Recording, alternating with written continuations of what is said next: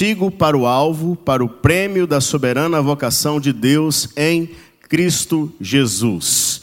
Esse é o verso que nós vamos memorizar. Encontrou? A uma só voz, leiamos. Prossigo para o alvo, para o prêmio da soberana vocação de Deus em Cristo Jesus. Esse é o verso que vocês vão memorizar. Mas aí tem um detalhe, é para memorizar mesmo. Eu estou sabendo que eu peço para vocês citarem o verso, né, pensando que é de cor que vocês estão citando, e tem uma cópia aqui que eu não enxergo. Né? É para memorizar. Então vocês vão memorizar esse verso ao longo do mês. Prossigo para o alvo, para o prêmio da soberana vocação de Deus em Cristo Jesus. É curto, dá para memorizar. A equipe pastoral, queridos, tem trabalhado com séries de mensagens. Para vocês terem uma ideia, na última sexta-feira e ontem, Saímos daqui na sexta, no final da tarde, e ficamos até ontem, meio-dia, e trabalhamos as séries de mensagens de todo o segundo semestre. Então, nós já, nós já temos todas as séries que serão pregadas até dezembro. As passagens bíblicas até o mês de outubro já estão todas selecionadas, regadas com oração. Os textos que vamos pregar, nós já sabemos. E no momento oportuno, vamos comunicar tudo isso para vocês. Mas esse mês é essa. Prossigo para o alvo. E o culto de hoje é o culto onde nós teremos, daqui a pouco, a ordenação e a investidura dos oficiais que foram eleitos, presbíteros e diáconos. E a passagem escolhida para hoje pela equipe pastoral foi Mateus capítulo 10. Não por acaso. Mateus capítulo 10 é um texto que nós vamos estudar é um texto que traz estímulo para aqueles que estão envolvidos na obra, envolvidos na seara. É exatamente isso. E eu gostaria que você mantivesse a sua Bíblia aberta. Eu lerei do verso 24 até o verso 33. E eu peço que você acompanhe, por favor. Observe o texto sagrado. O discípulo não está acima do seu mestre, nem o servo acima do seu senhor. Basta ao discípulo ser como seu mestre e ao servo como seu senhor. Se chamaram Beuzebu ao dono da casa, quanto mais aos seus domésticos. Portanto, não os temais, pois nada há encoberto que não venha a ser revelado, nem oculto que não venha a ser conhecido. O que vos digo às escuras, dizei-o à plena luz, e o que se vos diz ao ouvido, proclamai-o dos eirados. Não temais os que matam o corpo e não podem matar a alma. Temei antes aquele que pode fazer perecer no inferno tanta alma como o corpo. Não se vendem dois pardais por um asse, e nenhum deles cairá em terra sem o um consentimento de vosso Pai. E quanto a vós outros, até os cabelos todos da cabeça estão contados. Não temais, pois, bem mais valeis vós do que muitos pardais. Portanto, todo aquele que me confessar diante dos homens, também eu o confessarei diante de meu Pai que está nos céus. Mas aquele que me negar diante dos homens, também eu o negarei diante de meu Pai que está nos céus. Pastor, como que essa passagem serve de estímulo? Ou até mesmo, por que, que devemos falar que é estímulo? Talvez alguém possa falar assim, é simples, né? Porque aparece no verso 26, no verso 28 no verso 31 a expressão não tem mais, não tem mais, não tem mais. Então, se Jesus está falando para os discípulos não temerem, então deve ser uma passagem de estímulo para os discípulos. Bom, faz sentido. De fato, essas três expressões, ou essa expressão repetida por três vezes no texto, representa essa ideia de estímulo. Mas estímulo diante do quê? Estímulo por quê? Eu quero que você mantenha a sua Bíblia aberta e o contexto próximo dessa passagem nos ajuda a entender muito qual é o direcionamento dela. Se você puder, olhe para o capítulo 9, por favor, dê uma olhada. No capítulo 9, nós temos aqui do verso 35 até o verso 38, uma descrição sintetizada do ministério de Jesus. Essa descrição sintetizada já havia aparecido no Evangelho narrado por Mateus em outro local, no capítulo 4. Agora, Mateus está repetindo essa descrição no capítulo 9. Do verso 35 até o verso 38, ele fala aquilo que Jesus fazia. Só que ao concluir, ele registra algumas palavras de Jesus que são desafiadoras. Olhe para o texto. E percorria Jesus todas as cidades e povoados, ensinando nas sinagogas, pregando o evangelho do reino e curando toda sorte de doenças e enfermidades. Vendo ele as multidões, compadeceu-se delas, porque estavam aflitas e exaustas como ovelhas que não têm pastor. Até aqui por enquanto. O Senhor Jesus olha para o povo e vê a aflição do povo. Ele vê a angústia que está tomando o coração das pessoas. E diante da sua percepção, o coração dele é movido por misericórdia para socorrer aquele que está em miséria. E o que é que ele faz para socorrer aquele que está em miséria? Ele cura os enfermos, ele ensina e ele prega as boas novas. É exatamente isso que ele faz. Agora, Mateus vem e traz as palavras desafiadoras de Jesus. Quais são? Olhe para o verso 37 e 38. E então se dirigiu a seus discípulos. O que é que ele falou aos discípulos? Leia comigo o final desse verso e o 38, juntos. A seara, na verdade, é grande, mas os trabalhadores, rogai, pois, que mande. A seara é grande, os trabalhadores são poucos. É como se ele estivesse falando para os discípulos: vocês estão vendo o que eu estou fazendo? Tem muito mais a ser feito. E é necessário que mais pessoas desenvolvam o trabalho. Aí vem o capítulo 10. E o que é que é o capítulo 10? O Senhor Jesus dá aos seus discípulos autoridade para expulsar demônios, para curar enfermos e para pregar. E o que é que Jesus faz? Ele vira para os discípulos e fala assim: agora percorram as cidades e os povoados e façam aquilo que vocês me viram fazendo. Os discípulos então saem para fazer. E aí, ao saírem para fazer, o Senhor Jesus dá aos discípulos instruções. E eu quero que você repare uma das primeiras instruções dadas aqui. Veja no verso 5: A estes doze enviou Jesus, dando-lhes as seguintes instruções: Não tomeis rumo aos gentios, nem entreis em cidades samaritanos, mas de preferência procurai as ovelhas perdidas da casa de Israel. Ou seja, evangelizem os judeus, falem com os judeus. E ele continua. Quando você dá um salto no verso 16, o Senhor Jesus vai falar das, das admoestações. E aí então, há algo que mexe com o coração destes que estão sendo enviados. Eles poderiam falar: Senhor, nós estamos sendo enviados pelo Senhor, estamos em obediência e o Senhor está nos garantindo que a gente vai ter uma certa moleza no trabalho? Moleza? Como assim? Veja o verso 16. Eis que eu vos envio como o quê? Ovelhas. Para o meio de quê? de lobos. Preparem-se, porque vocês vão sofrer. Aqueles que colocam a mão na seara, que trabalham, que se dedicam ao Senhor, prosseguindo para o alvo no trabalho, em dedicação e honra àquele que o salvou e o chamou, devem estar preparados para o sofrimento. Bom, agora então, os estímulos fazem sentido. É necessário estimular o coração desses homens. É necessário falar algo para eles que traga ânimo, renovo, refrigério, encorajamento para fazer a obra. E o que é que Jesus fala?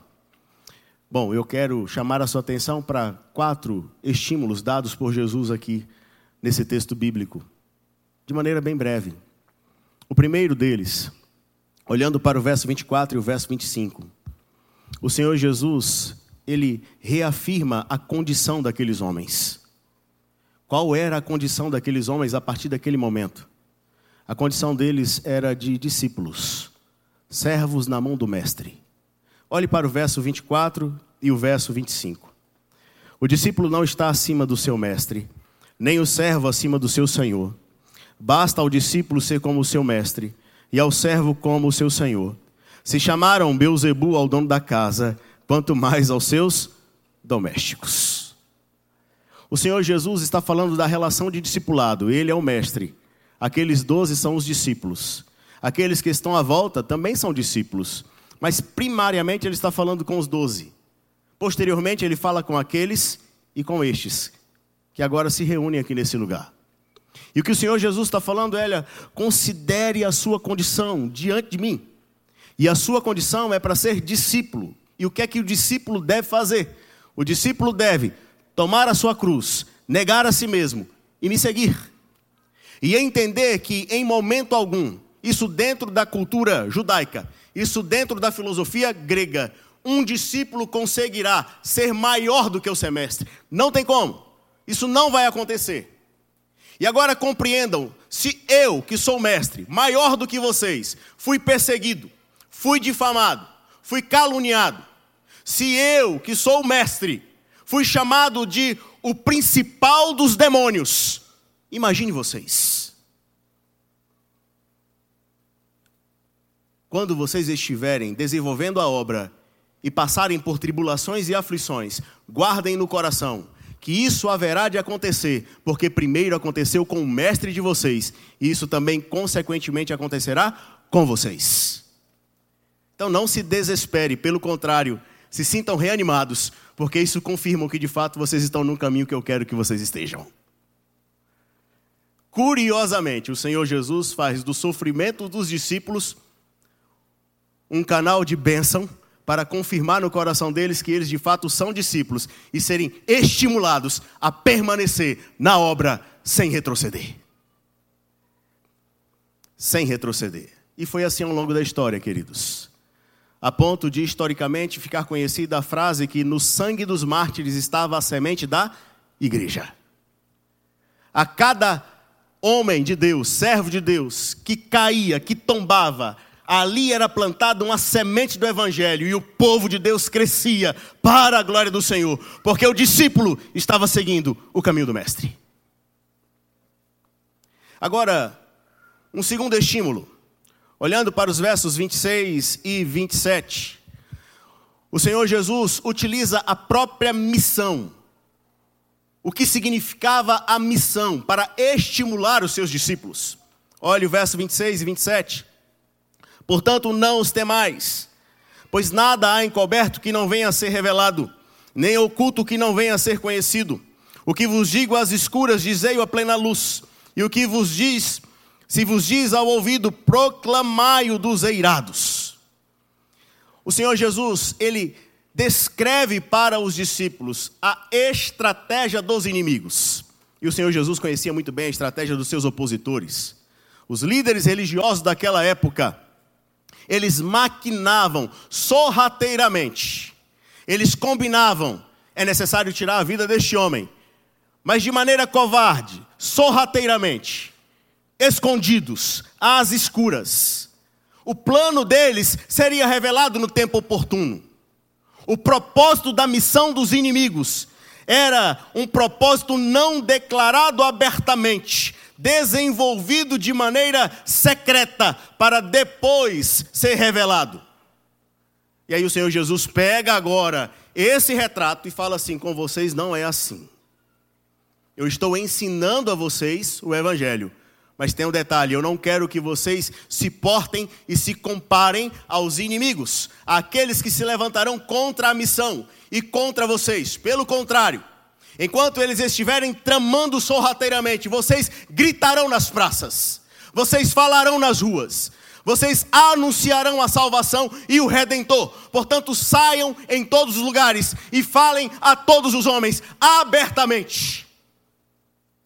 E não se preocupem com o plano secreto deles, porque aquilo que o inimigo projeta em secreto diante do Senhor é revelado e o projeto secreto do inimigo é envergonhado em público por aquele que é soberano e sábio. Então a missão de vocês tem que ser um estímulo. Desenvolva, faça, não pare, não retroceda. Prossiga para o alvo. Agora o terceiro estímulo. Observe comigo os versos 28 a 31.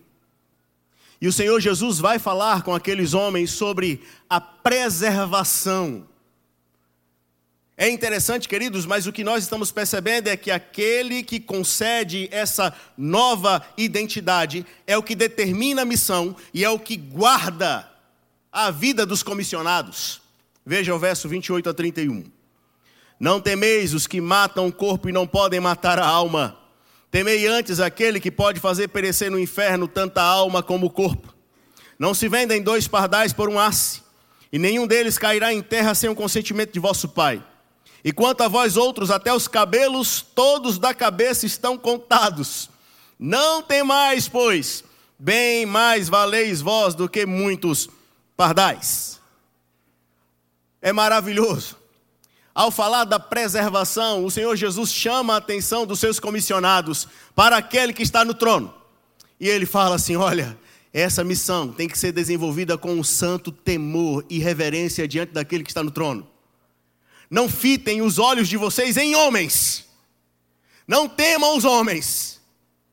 Temam aquele que é o Criador de todas as coisas. Temam aquele para quem vocês haverão de prestar contas. Eu estou enviando mas vocês haverão de prestar contas, meus irmãos, nós haveremos de prestar contas, pastores que aqui estão, nós haveremos de prestar contas, presbíteros, vocês haverão de prestar contas, diáconos, vocês haverão de prestar contas diante daquele que está no trono. Mas não, isso não é para trazer para o seu coração pavor, não, é estímulo. Desde que você esteja sendo fiel. Mas não é só líder, não, tá? Isso aqui é para discípulo. E se você está aqui e é discípulo de Cristo, você também vai prestar conta diante de Deus. E você também não precisa temer, desde que você esteja sendo fiel. Simples assim.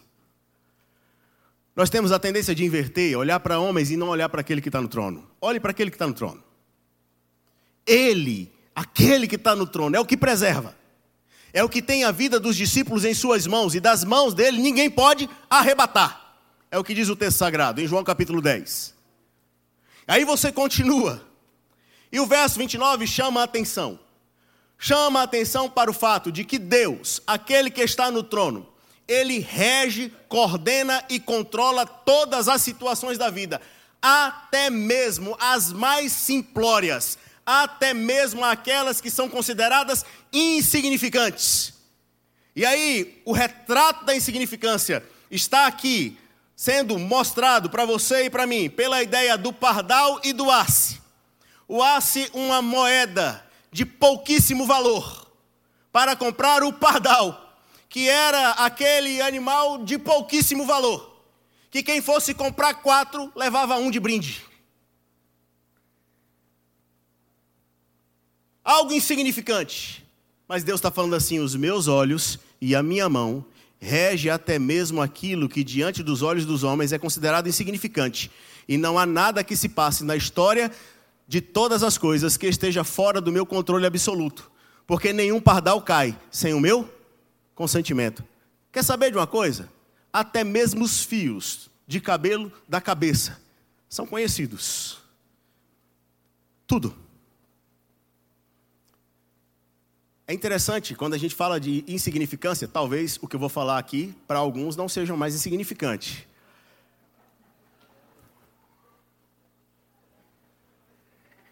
Mas.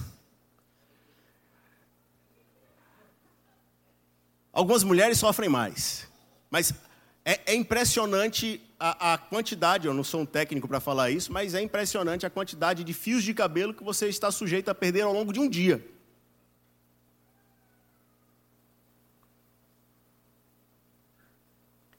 Até isso, tão pequeno e insignificante, está revelado diante dos olhos daquele que cuida da sua vida e da minha vida. Você está percebendo isso? É um estímulo. É como se ele estivesse falando: Eu estou cuidando. Não tema. Não se preocupe. Aqueles que se levantam para te fazer mal, eles se levantam, mas eles não são maiores do que eu, e eu cuido de cada detalhe da história da sua vida. Estímulo. O último, versos 32 e 33. Perceba aqui comigo nesses versos que o Senhor Jesus, para estimular os seus discípulos, ele fala de uma recompensa. A recompensa aqui, qual que é? É a confissão dele diante do Pai, aplicada à sua vida e à minha vida. Mas olhe comigo, eu vou ler os versos novamente, 32 e 33. Portanto, todo aquele que me confessar diante dos homens, também eu confessarei diante do meu Pai que está nos céus. Mas aquele que me negar diante dos homens, também eu o negarei diante de meu Pai que está nos céus. Não é que Jesus está condicionando a confissão dele à sua, no sentido de que sou eu que decido. Não. Ele conhece o seu coração e o meu coração. Antes disso, ele já sabe. Ele sabe aqueles que lhe pertencem. Aqueles que lhe pertencem foram dados a ele pelo Pai. Mas o que Jesus está falando aqui é que aqueles que são verdadeiramente discípulos devem agir neste mundo com uma fidelidade tal que esta fidelidade será comprovada por ele diante do Pai no trono de glória. Confissão aqui, meu irmão, minha irmã, não é meramente você falar, eu acredito em Jesus. Não. Sabe por quê? Sabe quem estava aqui junto com esses doze? Judas Iscariotes. Que naquele momento estava falando assim: Eu acredito nele. Confessar aqui é uma postura de vida que comprova que em nosso coração a graça triunfou e nós tivemos um encontro com Cristo. Profissão de lábios que não decorrem de coração é pura hipocrisia. Dizer que crê, mas não obedecer não é amor. Aquele que tem os meus mandamentos e os guarda, esse é o que me ama. Se você ainda não leu, eu quero dizer para você: em Tiago está escrito que os demônios acreditam e tremem. Mas tem um detalhe: continuam condenados ao fogo do inferno, porque não têm prazer em obedecer. Caíram do estado da graça, estão perdidos. O Senhor Jesus está falando que essa fidelidade dos discípulos fará com que ele, olhando para os seus discípulos, vire para o Pai e fale assim: Está vendo ali, Pai? Aquele ali, olha aqui os sinais. Eu morri por ele. Ele é meu. Ele é meu. E aí o apóstolo Paulo fala que aquele que começou a boa obra em nossa vida é fiel para terminá-la até o dia de Cristo Jesus. Ele haverá de regressar e aqueles que permanecerem em fidelidade ouvirão: Vindes, benditos de meu Pai, para o gozo eterno. E nós estaremos para todo sempre com Ele. Mas é necessário que prossigamos para o alvo. Fidelidade. Enquanto estivermos servindo aqui nesse mundo. Prossiga, meu querido. Para o alvo. Para o prêmio da soberana vocação de Deus em Cristo Jesus. Vamos ver até que ponto vocês já conseguiram memorizar? Prossigo para o alvo. Para o prêmio da soberana vocação de Deus em Cristo. Teve cola? Não? Dá uma cola para a gente, então, que eu quero bem forte. Filipenses 3,14, eu quero bem forte para a gente encerrar. Tá? Bem forte para a gente encerrar. Chegou aí para vocês?